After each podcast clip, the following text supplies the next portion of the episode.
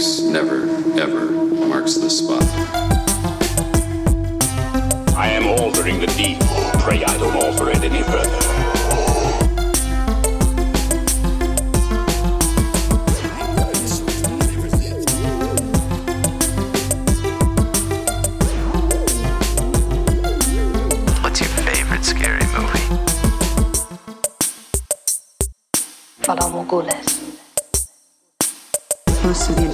Community doesn't believe he exists. The ones that do call him the Winter Soldier.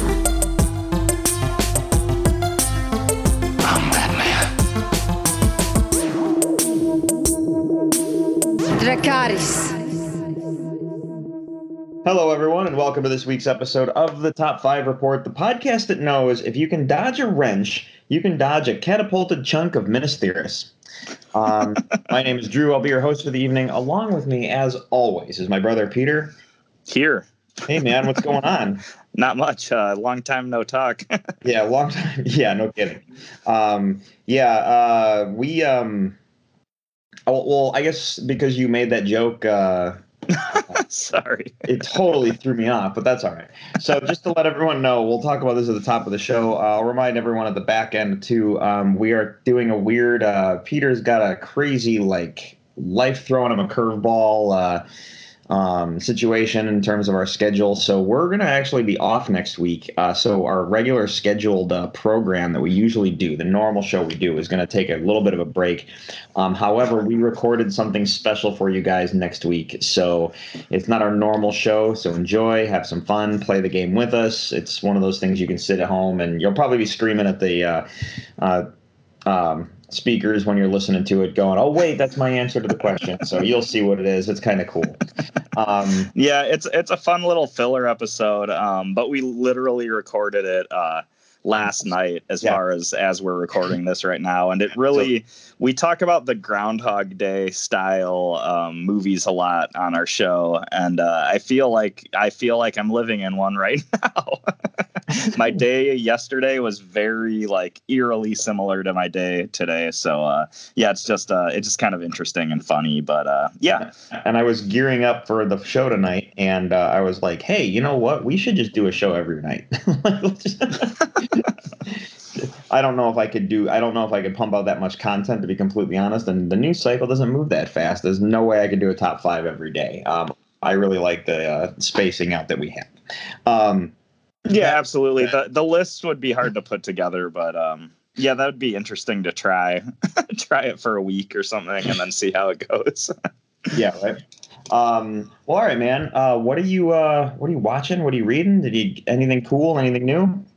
Um not a lot since our last episode. Um my wife and I uh started to rewatch True Blood though. Um Oh, yeah. and that's been pretty awesome. Like we're only a couple episodes what were we going to say? I was just gonna say I love that show. So go ahead. Oh, absolutely. We're only a couple episodes in, and uh, it's been a couple years now since we watched uh, True Blood for the first time. Um, and I just think it's it's just such a fun show, just overall. Like it's such a uh, it's like the show doesn't take itself seriously and it's so fun and there's a lot of really cool like horror lore in there and it's just I just think the show is a blast. Um, we had so much fun with it the first time we watched it, and then uh, I think it was like shortly later we tried to rewatch everything, and it was one of those things where I just could remember everything too well that I just couldn't get it get into the show when I first tried, you know, on our first rewatch attempt. But uh, this time I actually feel like it's been enough time that I've forgotten certain things, but then I also know where certain things are going. So it's really fun to see um, stuff that's hinted at that's coming later, um, especially even in the first episode with uh, different characters. Like you see how like they're um, hinting at like what Sam Merlotte's character, like what's going to happen to him. And uh, no, it's just it's just a blast. And uh, I mean, everybody just needs to watch True Blood if they haven't yet because it's it might seem ridiculous, but I'm telling you, it's just a really fun time. Um, but that's honestly it for me. Have you been watching anything cool? Uh, not entirely. Um, I did stumble on something. So I keep hearing, I keep being told I need to watch Without Remorse, which is a new Tom Clancy movie that's an Amazon exclusive. And I was like, what's this movie? This not like I like the Tom Clancy stuff, so I was like, let's check this out. so uh, I fire up Amazon and I take a look and I see the I see without remorse and I'm like, ooh, I'm gonna watch the trailer.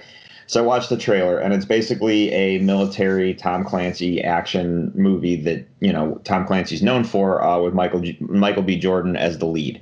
But the trailer looks fantastic, so um, I'm totally planning on getting checking this out. However, um, I have this thing where no one's awake in my house in the mornings. I always my stomach wakes me up for some reason, like super early in the morning. So there's sometimes like on the weekends I'll get up, grab my bowl of cereal or something, and I'll sit on the couch and I'll get to like watch like a full length movie before anyone wakes up. So my plan was to grab my bowl of cereal, sit down, and watch without remorse. I watched the trailer, was like, ooh, I'll totally watch this. And before I decided to watch the whole movie, something else caught my eye. Now, before I tell you what that other thing is, um, by the time this other thing that I caught my eye, I decided to watch that first because it was only 30 minutes. And I was like, I could probably do this and then knock this out before people start waking up. So by the time I finished this 30 minute thing, people started waking up. So I did not watch without remorse. Um, All right. so that's why I was like, let me tell you about this other thing. But so this other thing that I stumbled on was Amazon, right next to Without Remorse, is a thing titled Tom Clancy's The Division Agent Origins. Now, if you don't know what The Division is, um, I don't know. I may have talked about it on the show before. If not, I'm going to give you a brief rundown of what the division is. It's a Tom Clancy property that covers novels and uh, video games, uh, primarily the video games. Um, I kind of really started to kind of, I really started. I like the Tom Clancy games a lot, and I would. The concept of this game struck me as a cool idea, so I played it, fell in love with it. It's awesome. Ultimately, it's about these sleeper agents that you know live in the United States uh, in various places, and then the idea is is that when all else fails, if there's a uh, issue of national security or national emergency, all else fails, military shuts down, government shuts down, everything. The president can sign an order that activates the division agents. And if he signs that order, they are activated, and then their sole purpose is to restore order by any means necessary. Show no mercy. Uh, the motto of the division is extreme evil, extreme remedy. Um, and they act without oversight at all. Their sole mission is to restore order and protect the government. Um, so in the game, the the story about the division takes place about a virus that hits New York on Black Friday and just starts wiping out like the country. Um, and then the division agents get activated like three months, three to six months after everything has broken down. So you start the game in the pseudo post-apocalyptic world where people like all the looting has already happened, the streets are barren, everyone's like in hiding, and it's, it's just a violent like uh, Mad Max kind of a world, and they're trying to restore order. Um, which made it very close to home when I started playing it right at the beginning of the COVID crisis. Absolutely. so I started playing it. I started playing it. It got a little too close to home. Stopped playing it. Waited till all the uh, my nerves died down. Started playing it again. The game is amazing. That being said, when I was on Amazon, I saw this thing called The Division um, Agent Origins, and I'm like, what is this? It was 30 minutes, so I thought it was like something for the game. It is, but it's not. Um, it's a live action, half an hour uh, thing for the division. There is coming a division movie. And I'm going to tell you, if this thing is like half of what the movie's supposed to be, we're in for a real treat. This was so much fun to watch. Like I said, it's only 30 minutes. It's amazing, but it's live action, incredibly action packed um, crazy military like stuff. Um, no named actors that I knew of, but I was like in from the beginning. I'm like, this is cool, um, and it had me on the edge of my seat all the way through it. And it's it was short, so it is a 30 minute. Like they crammed a lot in there. So I don't know. That's crazy. It almost sounds like it's like uh, test footage for the movie they're making or something like. Uh, and it possibly it possibly is, or maybe like an advertisement for both the game and the movie. Like there's a couple. I know there's another. I know there's one novel out now. There's the two games. I know there's another novel forthcoming. So I don't know, but this and then the movie is supposed to happen. Um, I don't know like they haven't really announced like where it's taking place or because the first game takes place in um, New York, and then the second game takes place in Washington D.C. So they haven't announced much about the movie, but if this is half of what it's supposed to be, this it just sounds awesome. So nice, yeah, that sounds awesome. Um, yeah, I'll keep that on my mind for something to check out. But uh, I'd be more interested to see what's going on with the movie as well. Like uh, once that news starts being revealed, you know. Well, I would say this: um, if you like military action stuff and you just want to see something crazy, because these are like these are agents that are you know they're they're very well trained. They're like the elite, but they're it's like when they get activated and they're running for their stuff like where's my where's my stash? Where's you know like where do they have their gear stored? Uh, once they get their gear then they're like kind of on their own until they can hook up with their team. Like it's yeah it's pretty sweet how it's like the way they have it set up for the sake of the story um, so i would say check it out it's 30 minutes of your time you know it's not like i'm telling you to watch a four hour epic so uh, absolutely, I'm telling you, it only takes 12 episodes before this TV show gets good. Um, yeah. No, but that, uh, yeah, that sounds pretty awesome. So, um, and then uh, I, am a big fan of uh, the author Matthew Reilly. I've mentioned that before. His new book, um, because he's an Australian author. Um, his books release overseas early, like when he'll say they'll release in October, and that's when they release in Australia. I got to wait like almost a year to get it. So this new book just arrived at my house. I about 24 pages into it. I'm I wish I'd rather be doing that than recording the podcast. No offense, Peter. Because um, when his books arrive at my house, it's like the whole world stops, and that's all I want to do. Um, so um, I started it, and I love it so far. So hey, awesome. Um, oh, other, I was going to ask, what's the new book called, or do you have like? It's, uh, it's it's called the Two Lost Mountains. Um, it's part of the Jack West series. Um, so this is it's a seven book cycle. So this is the sixth book.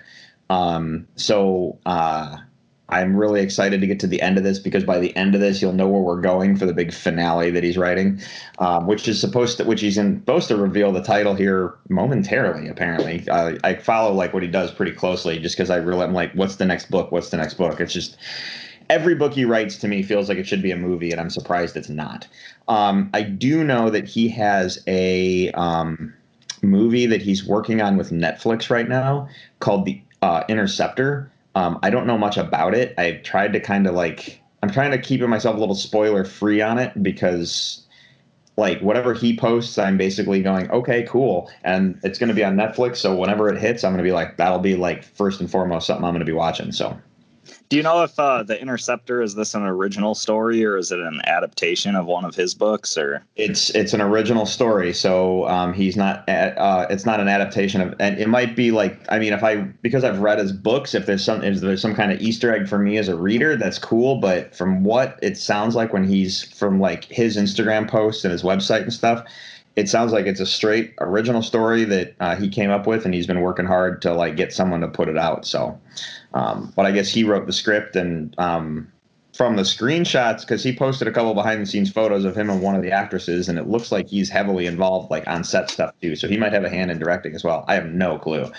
So, well, that's awesome because when you were saying that uh, he's not, I, I haven't read any of his books, um, of course, but since you were saying like his books feel like movies they should be movies like you you don't know why they aren't yet. Um, it got me thinking like yeah but we just live in this world of just reboots and adaptations and everything's a rehash of something else. And it's kind of cool that he's actually working on an original story you know in this in this world of reboots and adaptations we live in. Um, netflix is kind of saving the day in a weird way where they're actually bringing out original content that's not based on anything else you know like we only have what a week or two until uh, army of the dead comes out and that's going to be awesome and uh, I, yeah i know that like today's like we're recording on may the 12th so if i transpose those two numbers it's may 21st which means army of the dead is out so um I can't wait for Army of the Dead. I'm that's that's the next thing on my list that uh, I'm really excited for. Um, I read one other thing which made me laugh, and it's a tweet. Okay. Uh, in, in, terms of reading, um, this is a tweet from Neil deGrasse Tyson. Um, if everyone knows him, he's uh, the big science guy. Um, his Twitter um, is first off his show Star Talk is amazing. He does some really great stuff in the science community, but his Twitter feed I it's just a joy to read sometimes. This made me laugh quite. This made me really laugh. So I'm going to read the tweet. Um, it says, "Newsflash: Astrophysicists recently discovered a planet in the galaxy populated entirely by semi-autonomous robots. It's called Mars. Um, and then he Hmm. lists and then he lists the landers. the landers. that are- That's um that's super that's really clever that uh yeah, I mean you had me on the edge of my seat for a bit there and then Mars that was such a good punchline. Yeah, Um, you're just like, wait, what? And then you're like, oh, it's Mars. Of course it's Mars, because um, it's so true. It just made me laugh. I'm like, that is just the most perfect tweet right there. So And I was going to say, first and foremost, our audience should know Neil deGrasse Tyson from his uh, role in the excellent superhero film Batman v Superman, where he is on the news, uh, you know, giving commentary about, you Yeah. know, the world dealing with this new Superman character that we have. yeah, very true. And that was a that was a nice that was a not aside from the plug aside from the plug that was a really nice uh, uh, moment of in the movie that I was like, wow, what a that's the perfect person you'd want to have right there. So Absolutely. And I just I just love the idea that like um, I don't know if somebody mentions Neil deGrasse Tyson and then you're just like, oh, the guy from Batman v Superman. and then the person you're talking to is just, wait, what? yeah. Um. All right. So you- that's it for me, Peter. I don't know, like, if you have anything else you wanted to add. Yeah, I mean, I read uh, thousands of tweets every week, I bet, but uh, I've I haven't seen any uh, good ones to bring up. But uh, no, Okay. for me, it's it's really just been uh, restarting True Blood. I haven't had a chance to watch anything else or read anything else this week.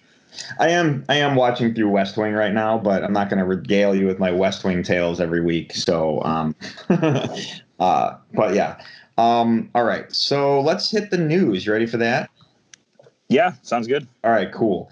So um, I'll hit this one. Will be this was announced literally like moments before we started um, uh, recording. Uh, in the world of our convention season starting to come back, and like news from like San Diego Comic Con and stuff, uh, for Peter and I, outlets like this are huge news generators, and it gives us a lot of content to talk through throughout the year. Um, and you know, San Diego Comic Con, I don't think they've have they canceled it. Do you remember? I don't remember. I don't even know. Like I think can, San Diego was canceled for the year. Um, and yeah, we talked about um, DC fandom coming back, but one of the biggest generators of news because of the amount of content that's going to be pumped out is Star Wars Celebration. And the next Star Wars Celebration will be May 26th through 29th of 2022.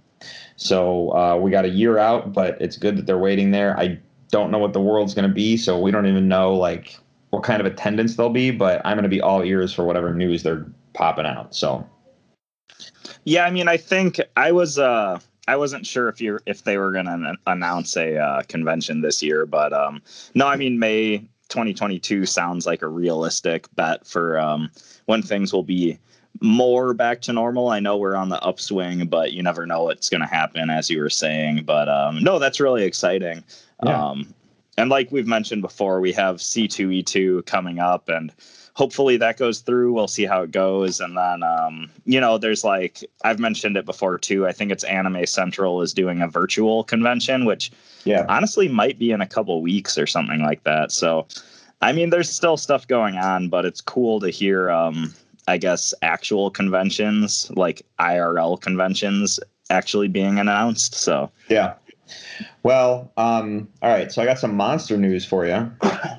cool. All right. So first off, in the world of COVID, um, and talking about you know canceling conventions and stuff like that, um, there's a new vaccination site that has opened up in Romania. Uh, All right.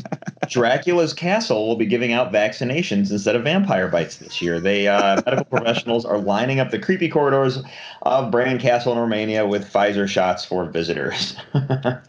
um, that just sounded amazing to say. I went and got my COVID shot at uh, um, at Dracula's Castle.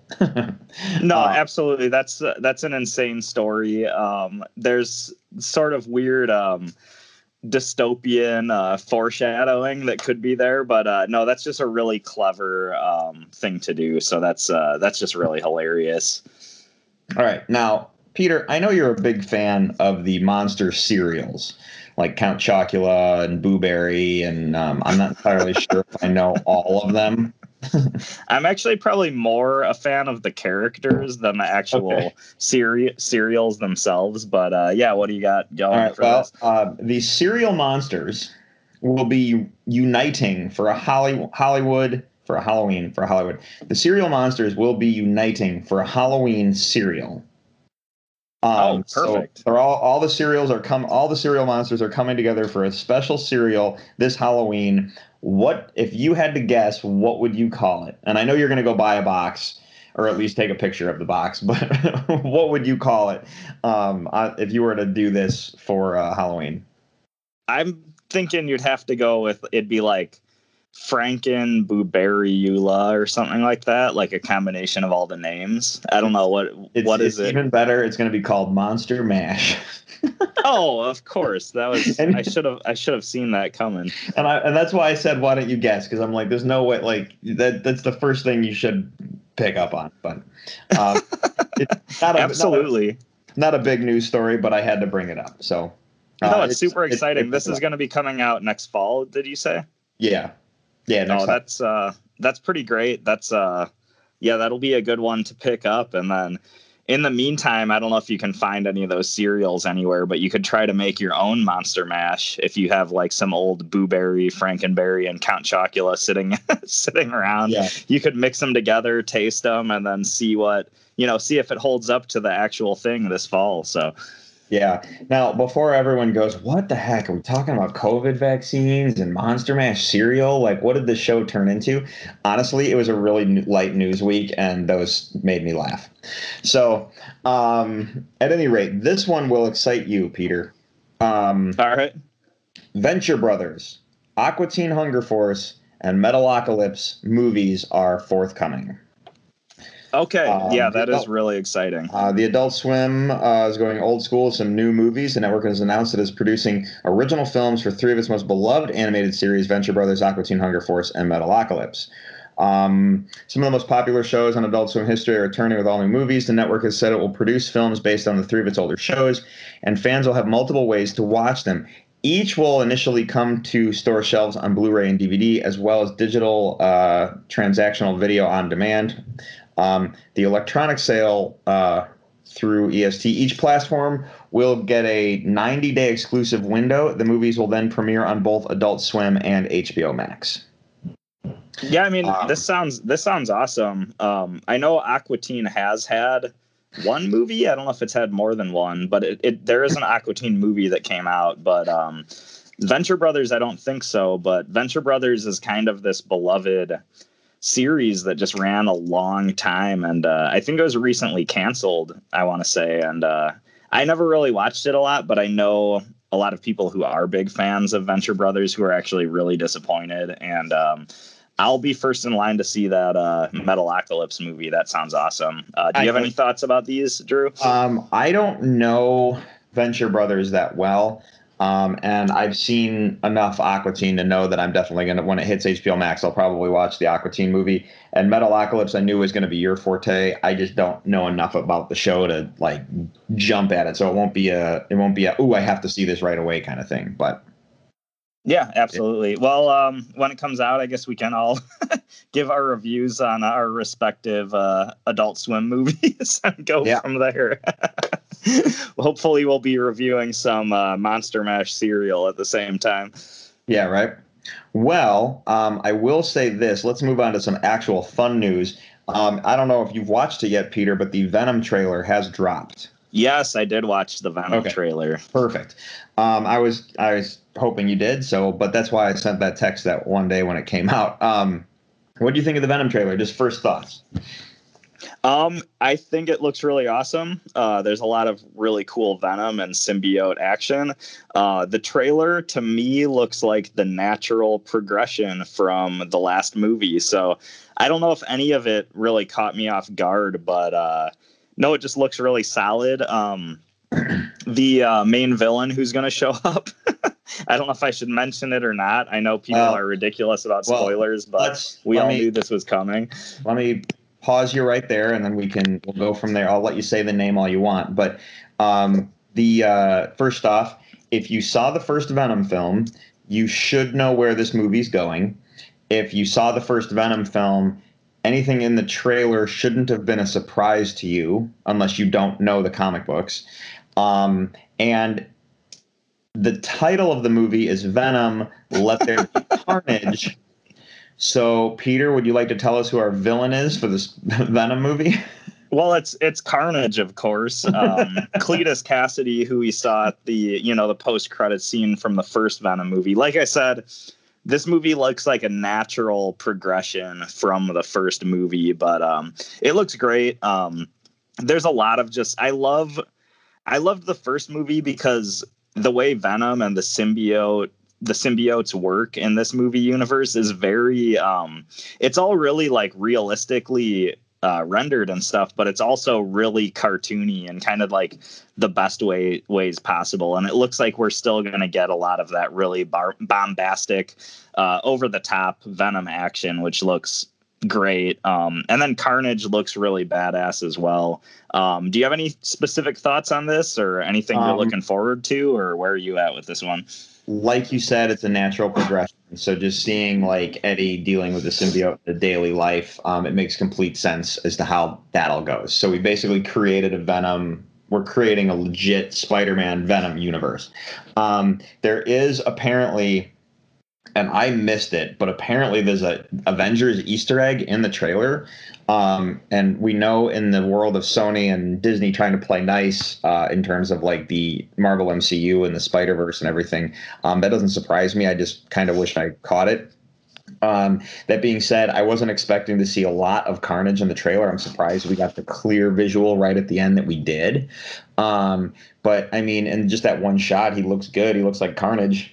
Um, there is that one shot with the Carnage head that kind of comes down the hallway at that like scientist or doctor or whatever. I thought that was really cool, but it's such a quick visual that you don't really get to see what you're looking at. Um, overall, I thought it looked great. So Yeah, absolutely. Um, just since you mentioned it, do you know what the Avengers Easter egg is? I do not, and I kind of stayed away from it because I was like, I'm going to watch this trailer once and kind of put it away and just let it sit. Um, I'm trying to get better at watching trailers like one time as opposed to like multiples, um, where I don't feel I'm not one of those like look trailers are awesome. Okay, yes, sometimes trailers have spoilers in them, but I feel the part where trailers spoil things is when you watch it too many times. Um, like when I watched uh, when Dark Knight came out in 2008, I think I watched that trailer. Actually, I don't know how many times I watched that trailer, but I watched it enough that when Commissioner Gordon got shot in the movie, um, and the audience, like all everyone in the audience, gasped, like, "Oh my God, they killed Gordon!" I was, I felt like I was the one guy in the audience going, "There's stuff from the trailer we haven't seen yet, and he's in." You know what I mean? Like, it's not. Does that make sense? Like, so I'm trying to keep myself from watching trailers too many times to like, I'll keep the stuff burned into my brain.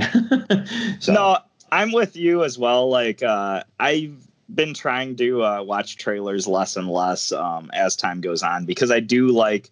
It's awesome to see a trailer and get kind of that sort of uh, appetizer, like get your appetite going for this movie that's going to come out. But you don't want to spoil everything, and you do want to come to the movie with uh, fresh eyes. Um, your uh, like Dark Knight Commissioner Gordon story kind of reminds me of uh, when you go see a comedy and uh, during the movie, you know, a lot of times for comedies, the trailers give away the movie's best jokes. And uh, when those moments happen in the movie, when there's like something really funny, and then there's, you know, you see it in a theater and there's audience members laughing at those parts, and you're just sitting there thinking, I mean, didn't you see this in the trailer?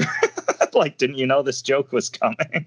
yeah, but that's just um maybe that's just me being a curmudgeon when I go see comedy movies. I don't know.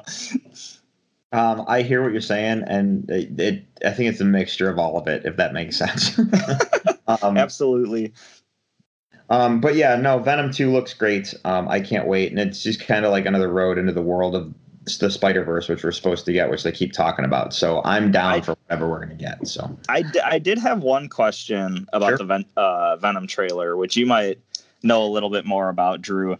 Is Carnage's origin a little different in this version? Um, I, I have a feeling. Well, you have to understand that they had to adapt to do the first Venom movie, they had to do Venom without Spider-Man, and that's not unheard of in the comic books because you can do Venom without Spider-Man in the comics, but when you go back to Venom's origin, Spider-Man's involved in Venom's origin. So they had to do Venom's origin without Spider-Man. So because of that, they had to make some adaptations and take some liberties and get that to work. And I thought they did a nice job. I wish Spider-Man was a part of it, but I thought they did a nice job. So I have a feeling that they've had to do the same kind of thing and take some liberties to get us from point A to point B and give us, uh, you know what I mean?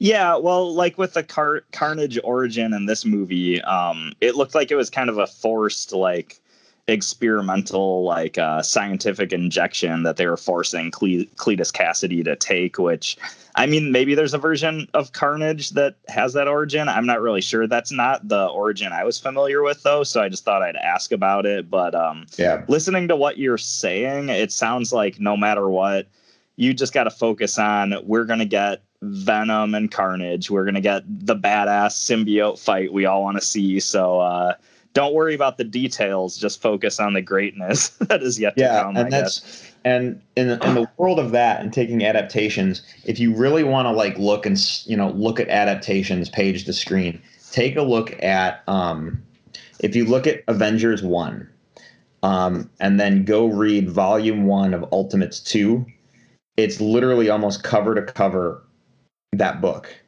but when you get all the way up to infinity war and you're dealing with the actual infinity stones in the saga they took so many liberties. If you were to read uh, the Infinity Gauntlet series, it is so vastly different from what we got in the movies. Like overall, the story is the same, but it is so different that by the time we by the time we are going into Endgame, I'm like, I don't even know where this is going. I'm just along for the ride, you know. Um, we we know that we have the we, we we made the snap everyone disappeared let's see where it goes you know what i mean? Like it got to a point where i'm just like they're not even following the comic books they're doing their own thing and it's awesome and i'm along for the ride and it's great. Um so they've they've taken a lot of liberties and they've got us up to a point and the mcu the marvel cinematic universe has become its own machine now um, in terms of content. So you kind of got to take it for what it is and just say they're honoring the comic books they're doing the lord's work they're giving us what we want but you know No, I absolutely agree, and I think that um, yeah, there's I, to me there's like a level of like if we already have the story as a comic book, like we don't necessarily have to remake it exactly because we already have that story and it's awesome and like I appreciate it in comic book form. So the movie doesn't necessarily have to be exactly the same, and uh, I like seeing different versions of things um, as long as you know the characters they're portraying and kind of the heart of who they are is still the same i guess. Like um i was thinking a little bit about the m. Night Shyamalan uh avatar the last airbender film. And a lot of characters in that movie i they just fell off. Like they didn't feel like the characters that i fell in love with from the uh, avatar animated series. And that to me is a no-no. But if you're you know if you're still keeping the the heart and the soul of these characters intact. You know, you can play with the origins or maybe certain events a little bit, um, but we really just want to make sure you're still, you know, getting that same feel from uh, the characters you should be. So, yeah awesome for sure. well um, now that we've solved all of marvel's problems um, let's let's talk about uh, last news story of the night and it's my favorite one and i'm going to tell you this should have been a thing years ago. And i don't know why we're now like we're, we're now all of a sudden getting this. This is going to be amazing. Um, i've talked about how i'm a big fan of the muppets and you've mentioned some uh, muppet properties that you've really liked like for example uh, the uh, muppet uh, uh, christmas carol for example is one of your favorites. Um, Yeah. this is where disney plus is really gonna I, I just this makes me so happy the Muppets are doing a Halloween special for Disney Plus, and it's going to be Muppets Haunted Mansion. Oh, perfect. I, I- right, exactly, perfect. Like, first off, I want, let's see the Haunted Mansion done in uh, Muppet format. Um, now, Peter, you've never been to Disney, right? No, yeah, never. Okay. So, um, I didn't get to go to Disney until I was an adult, and that was one of the first. That was one of the things on my list that I had to do is go to the Haunted Mansion because when we were growing up, um, our dad has the vinyl um, I guess you could say I don't know if if you want to say story or soundtrack or whatever, but it's of the Haunted Mansion. Um, and it's and that was one of those vinyls that I like listened to over and over and over again. I thought it was really cool, the sound effects, the music, everything, and then throw in the storybook that you got to read along with. I just loved that thing. I, I listened to it a lot. Um, that vinyl like made me go like when I went to Disney, I was like, I have to go to the Haunted Mansion. And it is literally like I stepped into the pages of that storybook and like just got to ride it, and it was amazing. So That's thinking awesome. about thinking about the visuals and everything for the Haunted Mansion, seeing that done in Muppet form, I can't wait. I just can't wait. And uh, Gonzo is looks like Gonzo is going to be the lead character. It looks like Gonzo and Pepe are going to be the two mains in the story. So um, just can't wait to see where they go with it. Yeah, that sounds really fun. Um, yeah, I look forward to watching that um, as a family when it comes out. But uh, no, that's uh, that's really cool. I'm always excited about Halloween specials. Throw in the Muppets and the Haunted Mansion, and uh, that just sounds amazing. So Yeah. So that being said, um, that's the news. Um, you want to do tonight's list?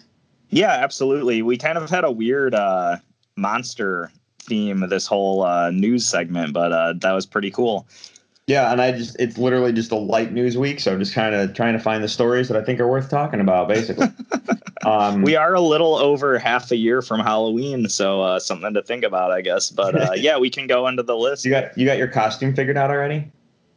Oh, we actually did have an idea because um, my, my well, my kid is like really into uh, like he loves watching the Godzilla movies. Um, just because Oh, uh, we watched Godzilla versus Kong, and for some reason he just loves it, and he loves to like growl at the screen when different monsters are on screen. So we were talking about doing this sort of like kaiju group costume thing as a family, but it's going to be a lot of work if we do it because uh, we were talking about who would be, you know, what monster. And uh, it sounds like I'm probably going to be Godzilla, which is a, a really hard costume to pull off. So we'll see if it actually, if I actually end up doing that. So Uh, good luck with that. Um, I'm shooting. I have an idea, um, but I might be going to a Halloween party too. So I got to keep it quiet for right now because I know at least one of the people there listens to this show.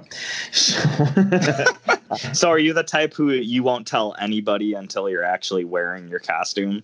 no, I just don't want to. I just don't want this individual to snake the idea out from under me. So Right, sounds good. that's all. So I'll keep it quiet for now. Peter, I'll tell you offline. So how about that? Sounds then, good. Uh, when we get, and then for the listeners, when we get closer, um, I'll uh, I'll I'll mention it when we get a little bit closer to Halloween, and it's kind of a done deal, and uh, I can post pictures on the Instagram. So you know what I mean. So Perfect. how about this? Let's talk then. let's talk our list tonight, shall we? Absolutely. All right, Ryan, do me a favor and roll the thing.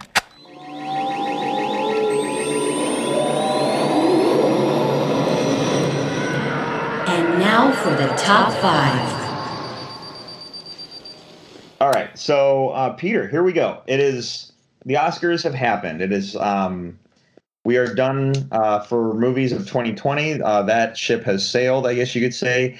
Um, it's been a really weird year in terms of theaters and content and things coming out. Um, uh, the Oscars, I didn't talk about them when they happened because they were just weird and I didn't know what to say about it on the show. Um, though, and it, it- when I say weird, like everything was out of order. Like they didn't do Best Picture last, um, which I thought was really weird. Um, we got to watch uh, uh, Glenn Close dance the butt. I don't really know what that was a thing. Um, it just the whole show was bizarre. Um, and uh, it just it was just weird. And it was a weird year for movies because I feel like there were movies that were not, um, in my opinion, honored at the Oscars that probably should have been in the realm of you know the amount of movies that got dropped out. Because this was the first year where the rules got changed. Uh, normally a movie has to have a theatrical release to be counted for the oscars and this was the year where they said all streaming services will be allowed to count. So if the movie was streaming it was allowed and this was the one and only year that that was going to happen according to the academy.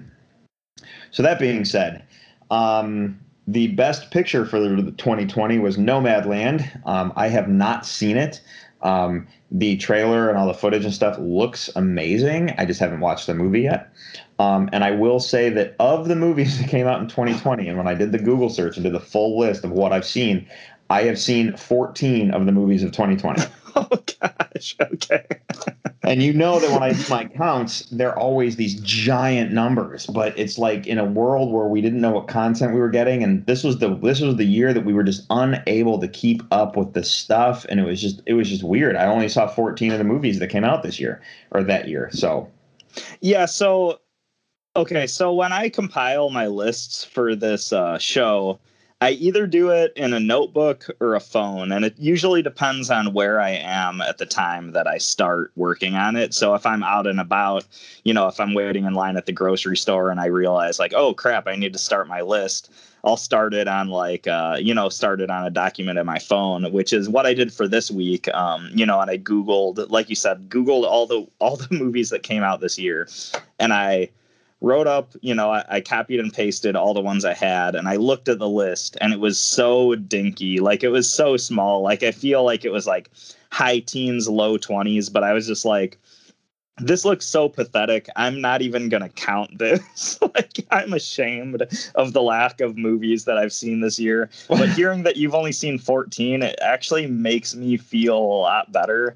Um, and I like I'm on my phone right now, so I can't count them up. But uh, I I'll probably count them up uh, after the show and let you know. But uh, no, I that's really funny. Um, and then just related to the Oscars, the Oscars was really weird this year because it didn't get a lot of hype either. So to be honest, I was really unaware that it was going on. And it was one of those things where I went on Twitter and all of a sudden everybody's making jokes about the Oscars. And I was like, oh, the Oscars is happening. Like nobody's been talking about this at all. So uh, yeah, I don't know. I didn't watch it, um, and I know there's a lot of. Uh, it was a lot more indie films and stuff that were. Uh, you know that were featured this year at the Oscars, but I do think that's kind of cool because uh, I guess it's I think that independent uh, media in general deserves to get more attention. So it's actually pretty cool that a lot more indie movies were kind of featured this year.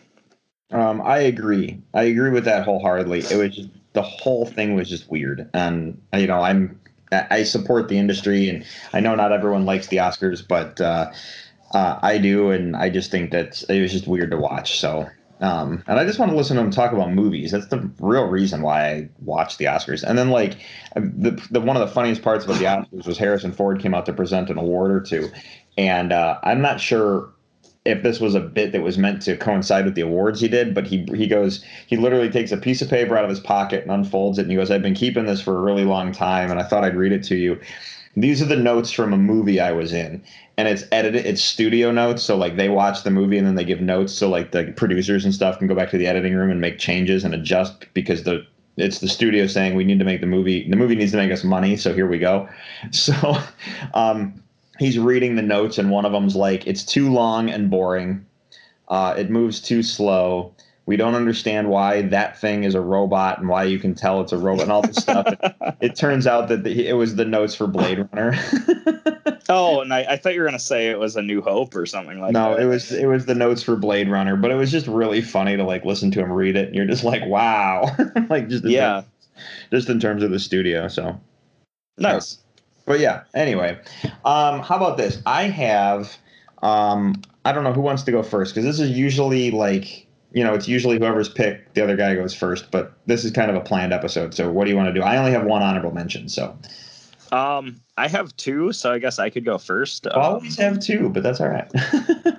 yeah. Then if, if I go first with my two, I would end last, and then you'd say the next week's episode it doesn't. It, I'm saying the next week's episode anyway, so it doesn't really matter. Um, just give me your first honorable mention. We'll just go back and forth because I only have the one. So.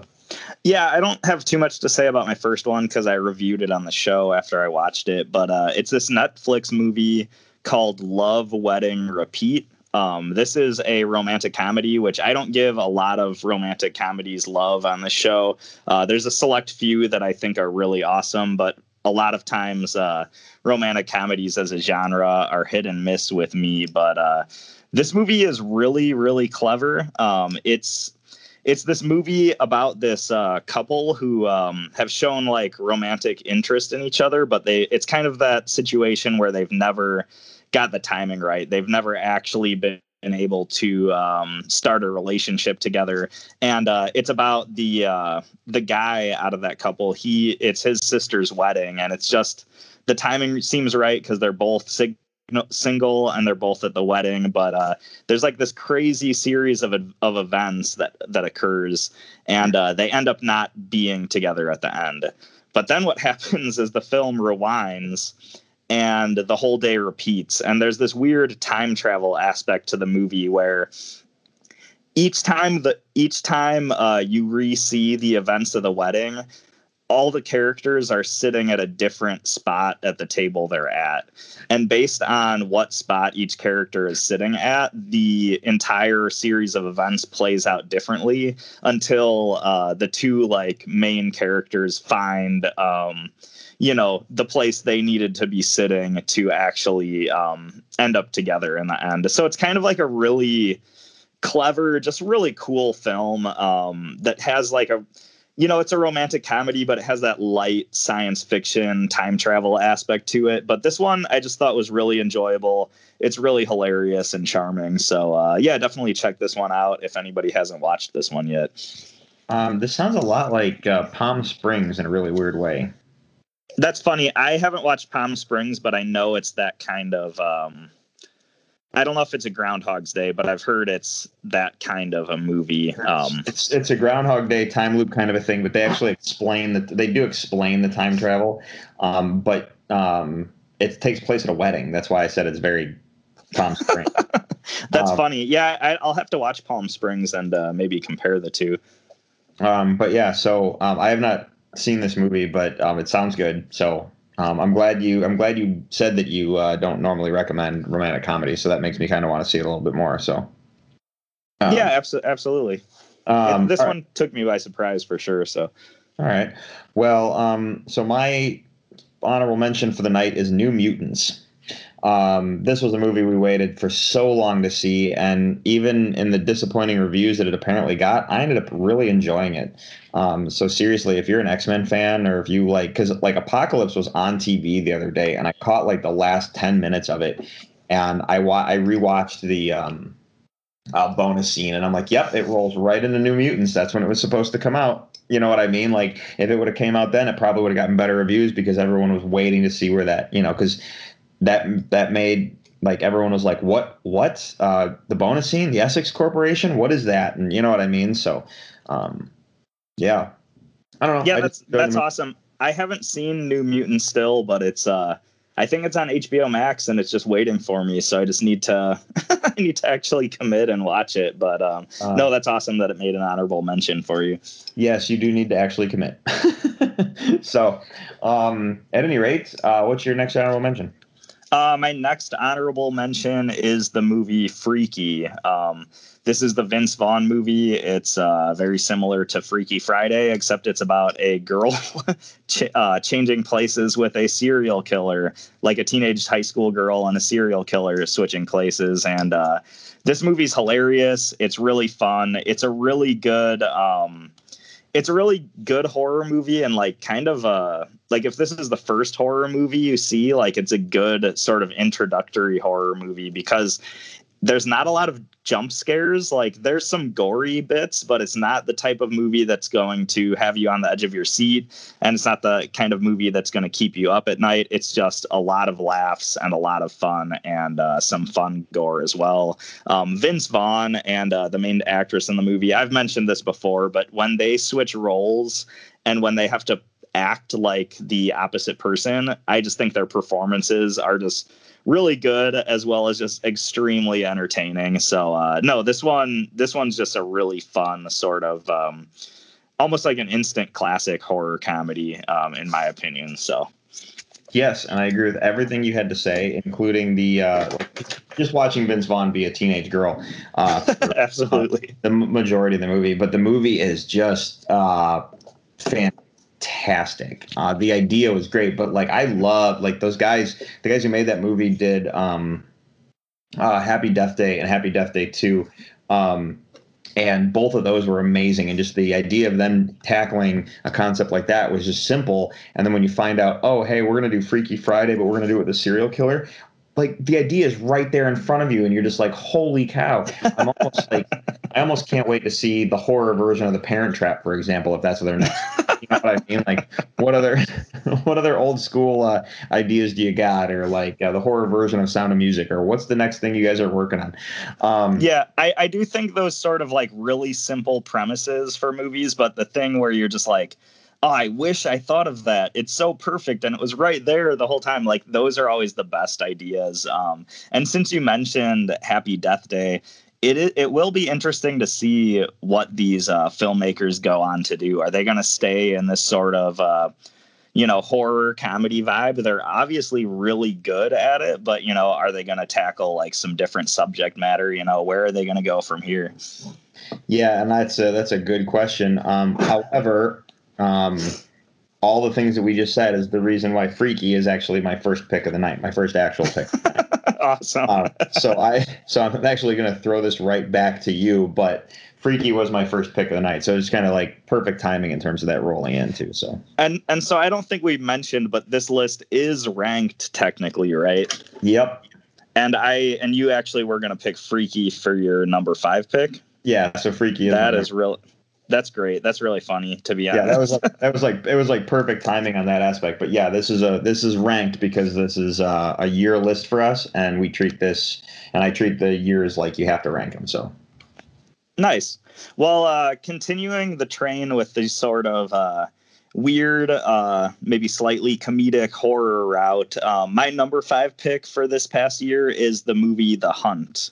Um, have you seen this, Drew?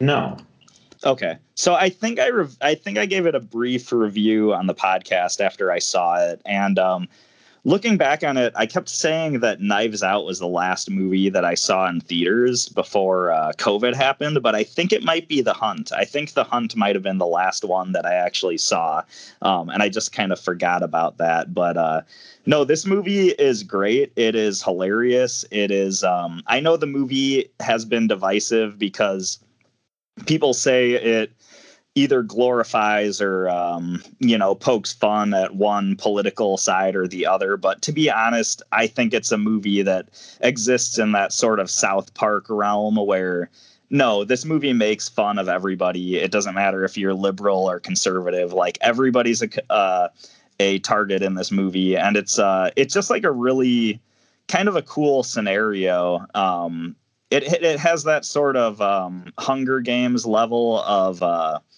of um, like survival, I guess, like this sort of survival game that everybody's playing, but it also has that sort of uh, sarcastic, uh, satiric political commentary as well. So um, yeah, the hunt was just really fun, and uh, I'd say just don't buy into the criticism because it's just a really enjoyable movie. And like I said, in my opinion, I think it pokes fun at uh, both sides of the political spectrum. So yeah, yeah good. Uh, i remember you talking about it. I just have not seen the movie. So um, i unfortunately don't have anything to add to the yeah, and it, it's weird because it it's kind of um, it kind of was advertised as almost a horror movie, but I think it actually has a bit more of that sort of Hunger Games like battle royale feel to it, as much as you know it has that sort of gory horror element as well. So Right.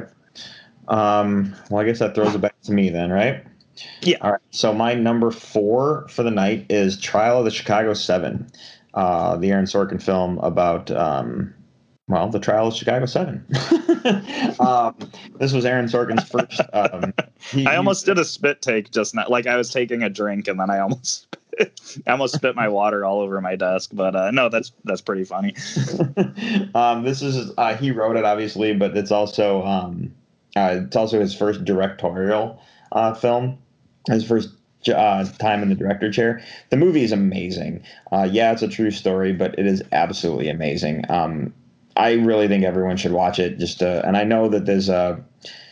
I've I've had some people tell me there's a little bit of a biased opinion, like people who've lived it. They're like, well, you know, that's not you didn't get to see that side of it when it was going on. I'm like, yeah, of course you didn't get to see that side of it when you were when it was going on because you know just news uh, news can uh, steer the story in certain directions and that kind of thing. So, um, but the movie's amazing. Uh, the acting's amazing. The writing's amazing. It's it's just a really well put together story. So, um, yeah, everyone should just see this movie. It's really good. So Nice. Um, I haven't seen this one yet. Um, I hear really good things. I know one of my coworkers was actually really talking the movie up after it came out. Um, and yeah, I, th- I think just because I I don't know if I was alive when this happened. I'm not sure, but I think I was just unaware of it when it happened. So I think that's why I haven't been like itching to watch it. But it does sound like a movie that I need to actually uh, take the time out to see. So yeah, you should. Um, it's just I, I think you'll really like it. Um, but yeah, so that was my number four. So what do you got? Yeah, my number four um, is a pretty goofy pick, but I went with the Wrong Missy, which is the Netflix film starring David Spade, and uh, I can't remember the main actress's name, but it's about a uh, guy who, you know, a guy David Spade who goes on a work trip, um, and he invites a girl who I think he be- I think he met on a um, online dating app, and he ends up inviting the wrong woman and. Uh, the woman who ends up going on the trip with him is very crazy and very wild and there's a lot of just chaos that ensues from there this movie it just seemed like a ridiculous netflix happy madison film that just for for some reason one night i decided to throw on and the film just caught me off guard with how hilarious it actually was and this is one that i've shown to other people. Like I've recommended this movie to other people, and everybody I've shown it to seems to love it because it's just it's just hilarious. I've watched it, I believe, twice, and both times I thought it was enjoyable. And uh, yeah, this one came out of nowhere. It's not like it was on my most anticipated list or anything. It's just one of those like, you know, it was a quiet night one night, and I decided to throw it on, and I fell in love with this film. So uh, yeah, it's just it's just really good. What's interesting is that. Um, this is a world where, uh, yeah, we've talked about a lot of stuff, but I'm realizing that our uh, our lists are going to be incredibly different. I think all the way to the end because, like, I like David Spade, but I have not seen this movie. I didn't even know this was a thing. So this was a year of crazy content that was coming. So I have a feeling you and I are going to be very different this year. So. Yeah, and and Drew, I think if you watch this movie, you're either going to think it's funny or you're going to find it very obnoxious. Oh, and I'd actually be curious to find out uh, what your uh, assessment of the wrong Missy is, but wow. I I certainly like it. Well, I really like David Spade, so we shall see. um, all right, so my third pick of the night, um, so my number three slot goes to Onward.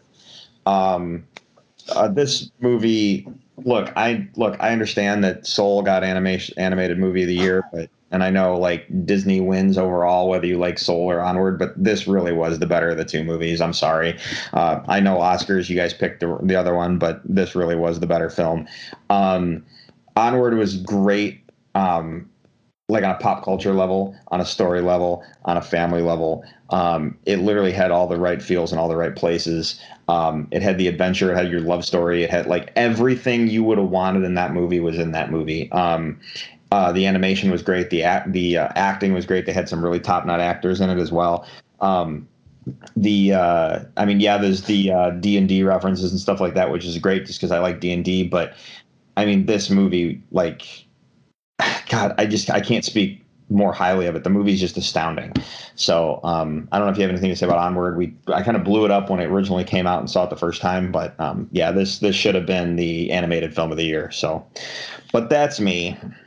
No, I I agree. Onward is um it, it's just an amazing film. I remember when the first trailer came out and we watched it and uh, Drew you and I on the show were really excited because it just looked like that sort of uh, you know that Dungeons and Dragons fantasy nerd level of uh, awesomeness that this movie was hinting towards just looked amazing but at the same time um, I didn't I didn't really know that the movie was going to have me on the verge of tears at the end, and I didn't know it was going to be such a touching story about family. And um, no, it's just it's just a beautiful film, and I love the adventure they go on, and I love how it's it's equal parts like a crazy fantasy adventure, but it's also like it also harkens back to when I was in high school and I was just, you know, driving around with my friends in a car, bored, trying to find our own venture adventures to go on. You know, it has that sort of real world connection that kind of made me mis- nostalgic as well. So, uh, no, Onward is great. I absolutely agree with this one. So, yeah. Um, so yeah, what's your number three?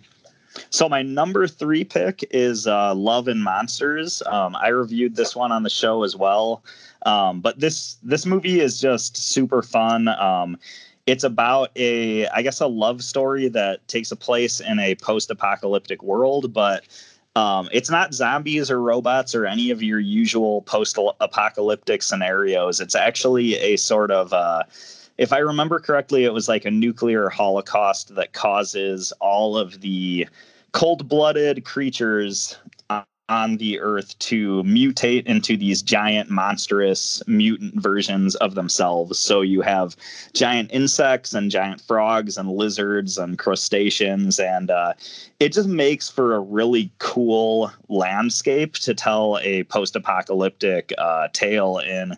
But it's also about this uh, this main character who's this sort of um, late teens, early 20s age guy. I can't remember exactly what his age was, but he's kind of searching for the. Uh, the his girlfriend before this apocalyptic event happened and he's trying to reconnect with her the whole time and uh, the movie has like that sort of zombie vibe to it or sorry zombie land vibe to it like it has that sort of apocalyptic road trip aspect to it that's really fun but uh, I didn't realize till this till recently because I only recently watched the full film, but the movie actually kind of really reminds me of Kong Skull Island as well when it comes to the uh, when it comes to the characters and the groups of people in Kong Skull Island who are wandering Skull Island and being attacked by you know giant daddy long legs and giant octopuses and all the crazy monsters they encounter in that movie, it really gave me Love and Monsters vibes. So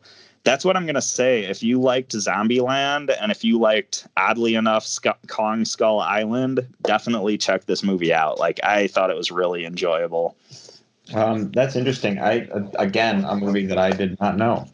Uh, so yeah, I clearly like. Uh, I feel like I slept through 2020. Apparently, actually, no, actually, I was busy and had to work straight through it. So um, I. It's funny. I made the comment about having. I didn't get a chance to have the COVID uh, vacation like everyone else, and I got yelled at one time like it wasn't a vacation, and I'm like, yeah, well, I didn't. Get, I didn't get to sit around and watch TV like you did. So.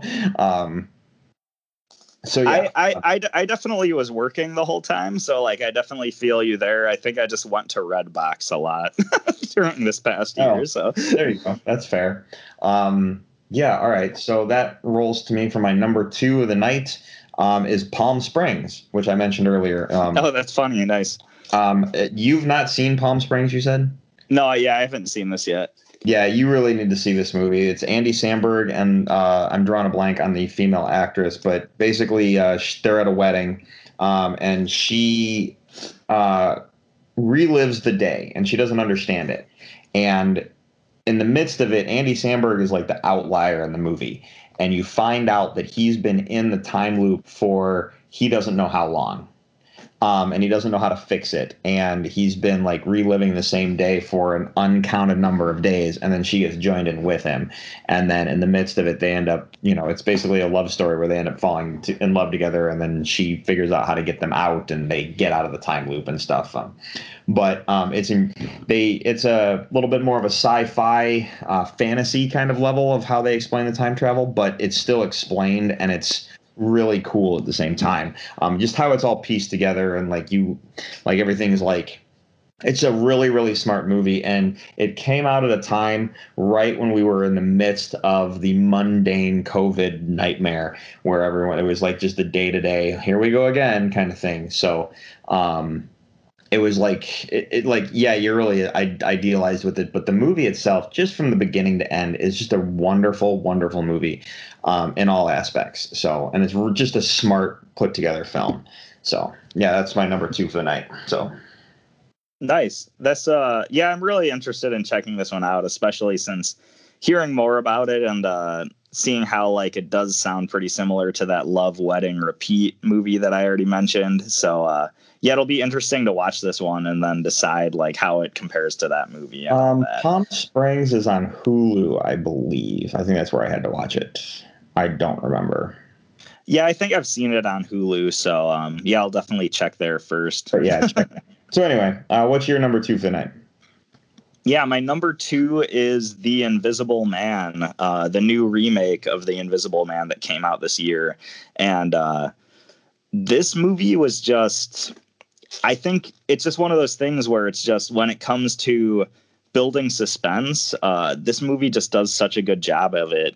This is a movie where a lot of times horror movies, they start out in this sort of, uh, really quiet atmosphere where you know you'll have the uh, family and you get a picture of like the family's perfect life or you'll get the the picture of this group of teenagers and their perfect life of uh, football and parties and whatnot. But the invisible man doesn't have that sort of quiet beginning the from the first like 30 seconds of the movie the movie it's just super intense like it starts out with um, the main character trying to escape uh, the home that she's living in and escape the clutches of her abusive uh, love or significant other. And it's just, it starts with that level of suspense. And it's one of those things where it just keeps going throughout the whole film. And it's just, I just think it's a really, really good movie. It's really good from a horror standpoint, but it's also it's not really gory. Like there's not a lot of gore. It doesn't focus on the blood and guts. It just focuses on a good story and it focuses on uh, telling a thrilling story. And uh, there's plenty of jump scares thrown in there. But I just, I've talked about before. I feel like a, as a genre, I do think horror has been heading in a really good direction for the last uh, decade or, or so, where horror movies lately seem to be focusing a lot on just the story and the suspense of everything. You know, we've kind of gotten a little bit away from the whole like Saw and like Hostel and like all that sort of uh, torture porn sort of horror movies. Like we're kind of in this kind of a bit of a golden age of just uh, you know, just really good stories that aren't necessarily focusing on all the blood and guts, which I've been personally really enjoying. And uh, this movie definitely fits into that realm uh, really well. Um, and then the other the other aspect I really wanted to mention about this movie is the the way that the invisibility works in this movie is kind of really concisely explained. It's one of those things where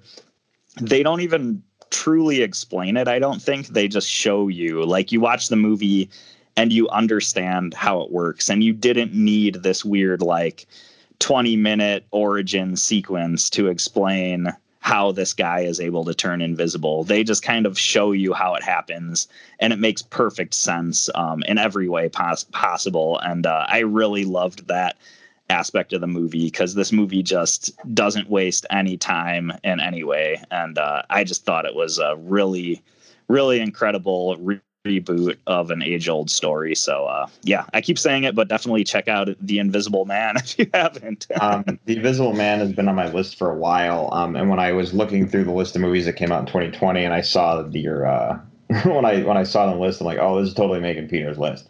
Um, but I have not had a chance to watch it yet. So, but the idea of like the last Invisible Man movie that I watched, I guess you could say was Hollow Man, um, and I really liked the horror aspect of that. And like that movie really became the like this one seems to be more like a domestic thing, like with him and his wife. When you watch the trailer, where Hollow Man was more of the let's explore the idea of what would happen psychologically to a person if they had the ability to do the things that they could and like what you can get away with and stuff like that. And it it it shows how so and and they give it to the character in the movie who already is a sociopath. And you know what I mean? So it um, Hollow Man just has a specific uh, way of handling it. Um, and I've heard a lot about the uh, technology for the Invisible Man and how that was handled. So, in terms of not just the technology of the filmmaking, but the technology, as you were saying, in the story to understand how they turned him invisible.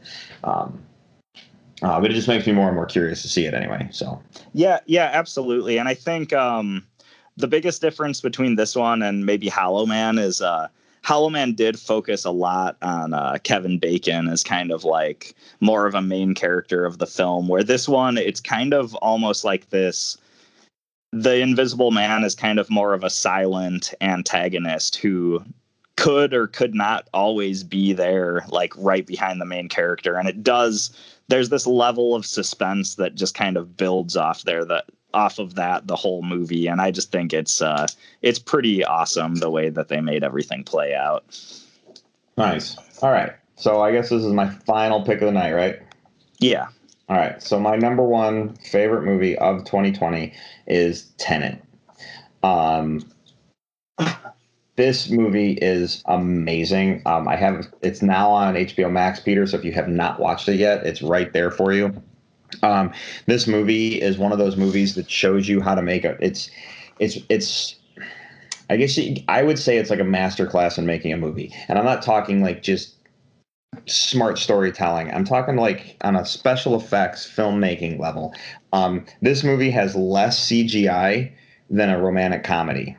All the effects, almost every effect was done practically. Um, and when you watch this movie and you see some of the things you did, it's it's going to blow your mind knowing that there's less CGI than a romantic comedy in Tenet because of the things that they had to do, um, and trying to do everything practical, do everything with like you know. Um, there's a scene where an airplane has to crash into a hangar um, all done real you know what i mean like uh, the backwards car chases all done real like there's so much to this movie um, and seeing how they handled the time travel in universe just so smart um, yeah Tenet like literally everyone should see this movie. Um, and it's not um, and in terms of like the violence it's a violent movie because it's like a sort of an espionage kind of a thing but there's no gore. Like if you watch christopher nolan movies you'll see like for example uh, the dark knight trilogy. Those fight scenes are incredibly brutal and the way the scenes are uh, uh, framed and shot it's incredibly intense and kind of unnerving but there's not one drop of blood in the entire dark knight trilogy. Uh, yeah.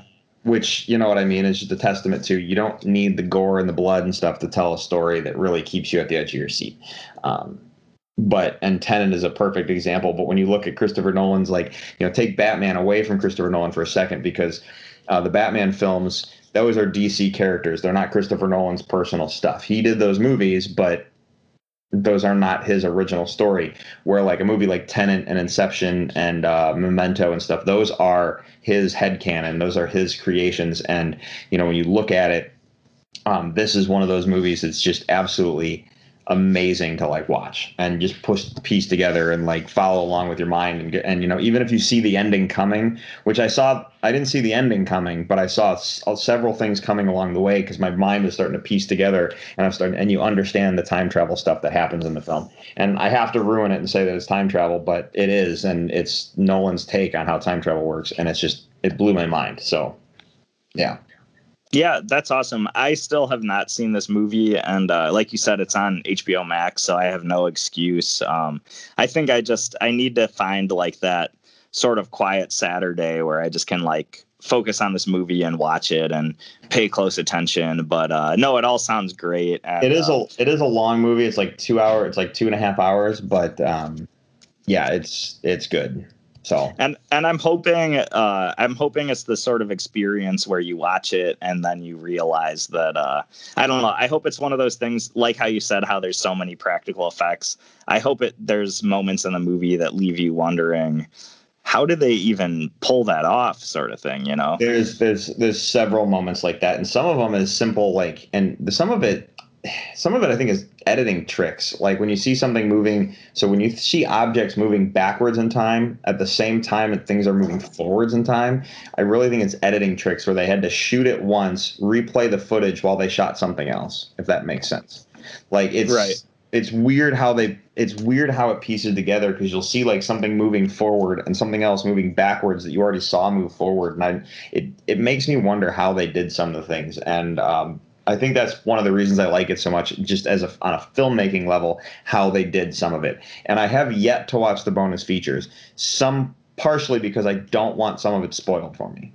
Like I partially want it to be that mystery in my brain to try and figure it out and you know wonder. But yeah, yeah, it's uh yeah, that's a conundrum always. Like, do you want to know how much about the uh not only like the director and writer's intentions, but how much about like just what's actually there do you want to know and how much do you want to uh, figure out on yourself so that's actually a really funny uh, point Yeah. All right, man. Um, well, what is your final pick of the night? And that brings us to a close. So, what's your number one pick for 2020? Yeah, this one could be pretty easy because uh, my number one pick was Onward, actually. Oh. Um, and this is a movie um, I've mentioned before. Like, uh, I've got a toddler running around my house right now, so we've actually watched Onward a ton. Um, and it's just a super fun movie, but it's just really, it really gets you in the feels, and it just really, um, it's just a, it's just a good movie. We've already talked about it a lot, but just action, adventure, um, family, like it's all, it's all there, and it's just a, it's just a great film. Um, overall. So Pixar did it again. Like this movie's awesome. Uh, nice. And I don't really have much else to add on Onward, unfortunately, because we talked about it earlier. So um, that kind of brings us to the end of the 2020. Um, it was a weird year for everyone. I know it was a weird year for movies. Um, hopefully next year, hopefully 2022, 2021 is better. So far with Snyder Cut and Godzilla vs. King Kong and Mortal Kombat, it already is better. So um, let's see where the rest of this year takes us. Um, that being said, you want to know what we're doing next week? Yeah, what do you got? All right, I've been kind of saving this one as well. I've just been sitting in my back pocket for a long time. I've just been trying to figure out a good time to place it, and I'm like, why not do it now? Um, so we're gonna do true stories, um, and when I say that, I'm not talking about documentaries, and I'm not talking about. Um, uh, I'm, I'm not necessarily like biopics count, but I'm essentially talking about movies that are based on true stories. Um, if that makes sense. So, like Apollo 13 would be a perfect example. Um, it's it's a true story where I'll, I'll, know, but it's still written as a scripted drama for us to enjoy for the sake of the entertainment. So we're true story movies, if that makes sense. Okay, cool. Yeah, I just it's been one we've been sitting I've been sitting on for a while. I'm like I the fact that we haven't the fact that in 147 episodes we haven't done it yet uh, kind of baffles me. So let's knock that one out. yeah, this this one's really fun. Um, yeah, it's it's definitely a fun topic. Um, it's funny because there's a couple that come to mind for me right away and i feel like the challenge might be getting away from movies we have already talked a lot about but uh, no this this will definitely be a fun well, list to tackle. there's definitely some true story stuff we've i get movies like this we've talked about in the past but i just figured this would be this is a break of the wall for us a little bit. Like it'll make us talk about some stuff that we don't normally talk about so i just figured i'd uh, um, this would be a good one so. Yeah definitely. And just to uh, draw the line like we have to exclude like historical fiction you know where it's like made up characters in moments in history for example. Like this has to be actually based on real people correct?